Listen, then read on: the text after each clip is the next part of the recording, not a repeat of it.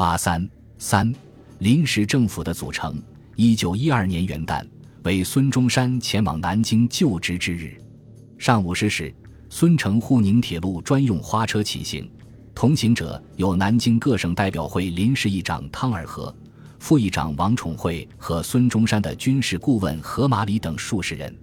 在上海车站送行者，除陈其美等同盟会要人外，上海各军队军事前齐集车站持枪列队相送。送行者还有各团体的群众代表。总计不下万余人，火车徐徐起行，礼炮齐鸣致敬，一时欢声震天。当日午后五时，车抵南京下关，礼炮雷鸣，军乐齐奏，停泊在长江江面的军舰上也传来了二十一发隆隆的音响。在迎接者中，除各省代表外，也包括了驻南京的各外国领事。旋由宁省铁路与沪宁铁路接轨。孙等仍乘花车入城，临时大总统府设在南京城内就两江总督衙门及太平天国时的天王府。下午六时十五分，孙的专车抵总督衙门车站，即换乘马车由车站去总统府。至总统府时，由黄兴和海陆军代表等迎接入府。当晚十一时，孙中山举行了大总统受任典礼，仪式庄严而朴素。参加者除各省代表外，还有驻南京各部队团长以上和各机关科长以上人员。孙中山在典礼上宣读誓词说：“颠覆满清专制政府，巩固中华民国，图谋民生幸福，此国民之公义，文实尊之，以忠于国，为众服务。指专制政府既倒，国内无变乱，民国着力于世界，为列邦公认。”四十文当解临时大总统之职，仅以此示于国民。他还发布了临时大总统宣言书和告全国同胞书。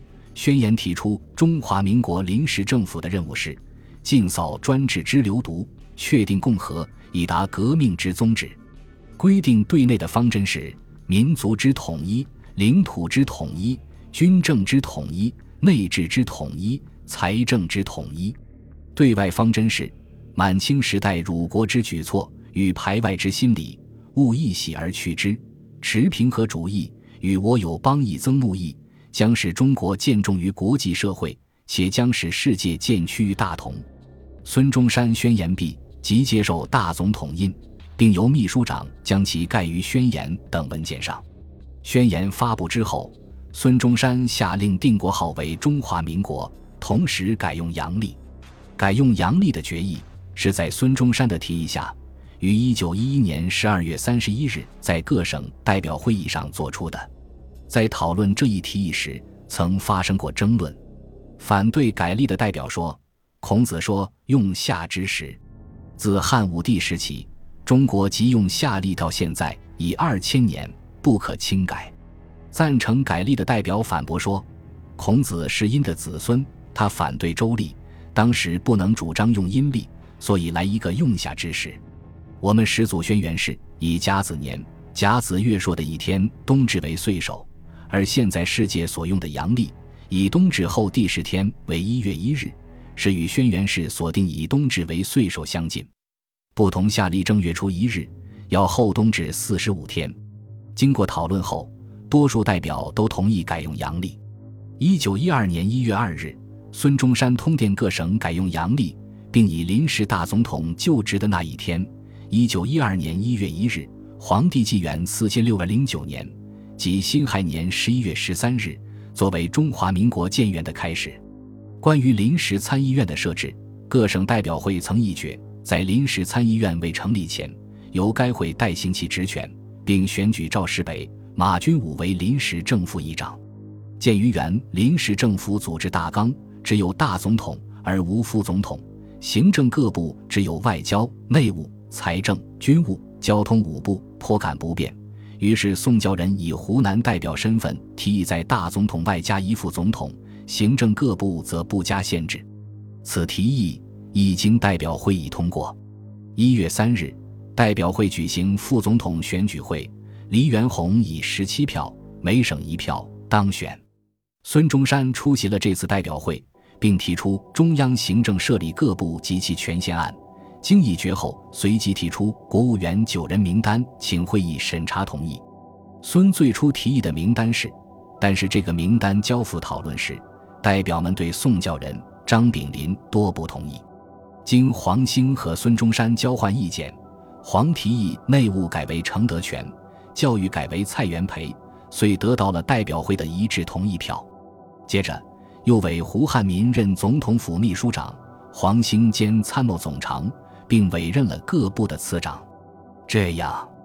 最后确定的南京临时政府各部总次长名单如下：从临时政府的各部总长名单看来，虽然以同盟会员为总长的只有三个部——陆军、外交、教育，其他多为立宪派或旧官僚，但是根据同盟会确定的部长取名、次长取实的原则，孙中山非常注意各部次长的人选。在孙的任命名单中，次长除汤湘明外，都是同盟会的重要骨干，而且立宪派和旧官僚出身的总长们又不常驻南京。张謇、汤寿前仅一度就职，即跑往上海租界居住；程德全则卧病租界。这些人掌管的部均由次长代理，因此当时便有人说这个临时政府是次长内阁。黄兴常陆军部，又兼参谋总长，军事全权集于一身。当时又知战争未已，因此在临时政府中居各部之上，举足轻重。张炳麟最后虽未被认为教育总长，但不久二月初，孙中山函聘他为枢密顾问。关于临时政府中的人选，当时许多人，特别是同盟会中的一些元老骨干，是有些看法的。例如蔡元培就曾致函孙中山，表达了自己的看法。孙中山针对蔡提出的问题，在复信中做了一个简短的回答和解释，表达了他的用人原则。他的复信全文如下：杰民先生大见，来使敬息。关于内阁之设备及其组织用人之道，第意亦如是。为才能是称，不问其党与省也。但此时则不能不收罗海内名宿来教所论甚明。然其间尚有当分别论者。康氏指康有为，至今有反对民国之旨，前登报之手迹可见一斑。倘何一卢而也之，恐不足以服人心，且招天下之反对。至于太严君等，则不过偶于有一小贤，绝不能与反对民国者作比例。尊龙之道，在所必讲，地无世俗睚眦之见也。专此即送，道安病复，孙文锦复十二日。这封短信相当清楚地表达了孙中山关于临时政府人选之原则：第一，用人为贤，为才能是称，不是用人为亲；第二，要联合海内名宿，但反对民国者，如康有为之流，不能用之，这是大是大非问题；第三，对张炳麟和康有为当分别，张只是有一小贤，对他不能有睚眦之见。看来。孙中山的这几条用人原则还是比较得体的。在各部之外，临时政府还设置了若干局：法制、印嘱、公报、纪勋、全序。如宋教仁是法制局局长，黄复生是印铸局局长。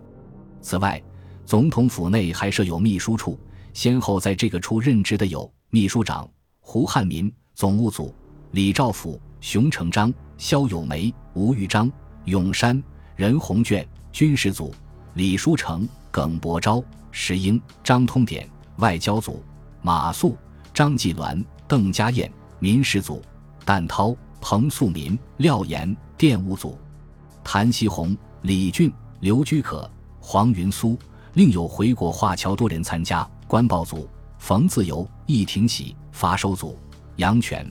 从以上临时政府的组成和实际办事人员来看。同盟会在基本上保持了对临时政府的领导权。应该说，以孙中山为首的中华民国临时政府，不但是一个资产阶级的政府，而且是一个革命的政府。一月十一日，各省代表会议又议决以五色旗为中华民国国旗，请大总统颁布各省红、黄、蓝、白、黑五种颜色，代表汉、满、蒙、回、藏五个民族。即所谓五族共和。以孙中山为首的南京临时政府的成立，标志着资产阶级共和国中华民国的诞生。这是在中国历史上的一件大事。它不仅结束了二百六十多年的清朝统治，也同时结束了两千多年来的封建帝制。正如孙中山自己所说：“与三十年如一日之恢复中华、创立民国之志，于斯竟成。”本集播放完毕，感谢您的收听，喜欢请订阅加关注，主页有更多精彩内容。